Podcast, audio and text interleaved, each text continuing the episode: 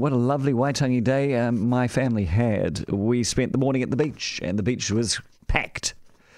And it was hot. We had a meal at a cafe. We fell asleep in the afternoon. Then we fired up the barbecue and we sat down to watch the cricket in Wellington. And wasn't that fantastic? It was a bit of a surprise, though, uh, to turn on the on the telly and to see everyone rugged up like it was autumn.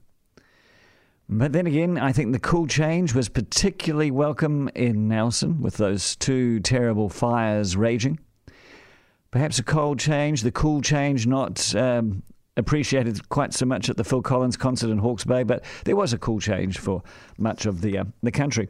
But it was a lovely night of cricket watching as both the men's and women's cricket teams took a good revenge against the Indians. Particularly pleasing to watch the women.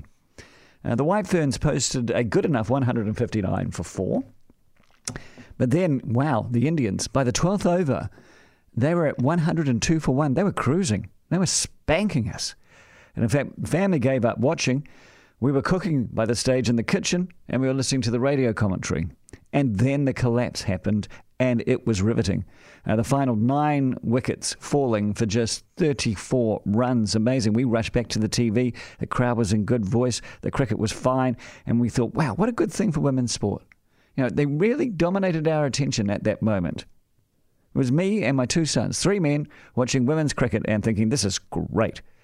And sharing that big stage, they showed that drama is drama no matter who's playing. Best thing ever for women's cricket. Let's hope we can do this time and time again. Of course, it's happening again.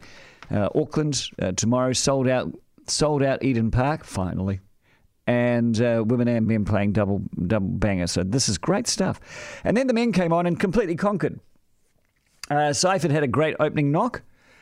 He was given, you know, a surprise place at the top of the innings because Martin Guptill had a back injury. So this young lad took the chance with both hands, scored 84 runs off 43 balls, six sixes. It's Roy of the Rovers stuff dreams come true stuff. And now he's in fine contention for the World Cup. And the Black Caps went on to set a stadium record, and then we skittled the Indians with Tim Southee in particular looking sharp. So it was lovely. And you know, the whole time watching all this cricket, I noticed suddenly that both the men's and women's teams were playing in a shirt that across the front of it said Aotearoa. Both the White Ferns and the Black Caps had swapped out New Zealand, which is always on the front of their cricket shirts, for Aotearoa in commemoration of Waitangi Day. This news had passed me by during the week, and so I was taken by surprise.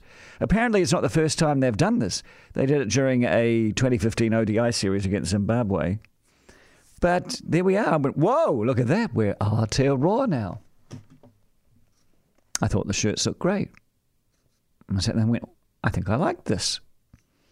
And then I started wondering whether New Zealand cricket was brave enough to have the same shirts for the rest of the season and whether they would actually want to go and compete at the World Cup wearing a shirt that did not say New Zealand but Aotearoa. Apparently they're not. This was just for the series. It's because it's over Waitangi Day. But wow. And the boys liked it too. In fact, the, the shirts led to a conversation because Ben, the 20 year old, said, Why are we called New Zealand again? Now, him asking that question horrified me, to be fair.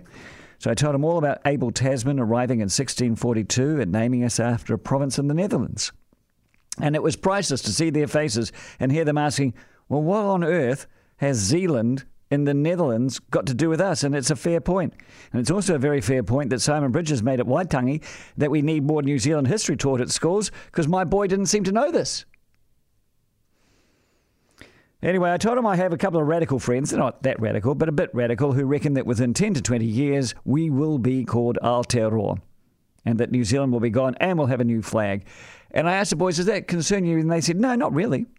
Uh, they said it would be sad to lose New Zealand as it was all they'd ever known. Now, I'm not going to start suggesting on this program that we start changing the name of the country or the flag. Anyone who lived through hosting talkback during the flag debate knows that's never going to win friends or influence people. But I am going to say that when you suddenly step aside from your own personal history with the name of the country and the flag, and you look at the reasons we made the decisions to be called New Zealand, with a particular flag that's got the Union Jack and the stars on it, you realize that actually it's quite bonkers.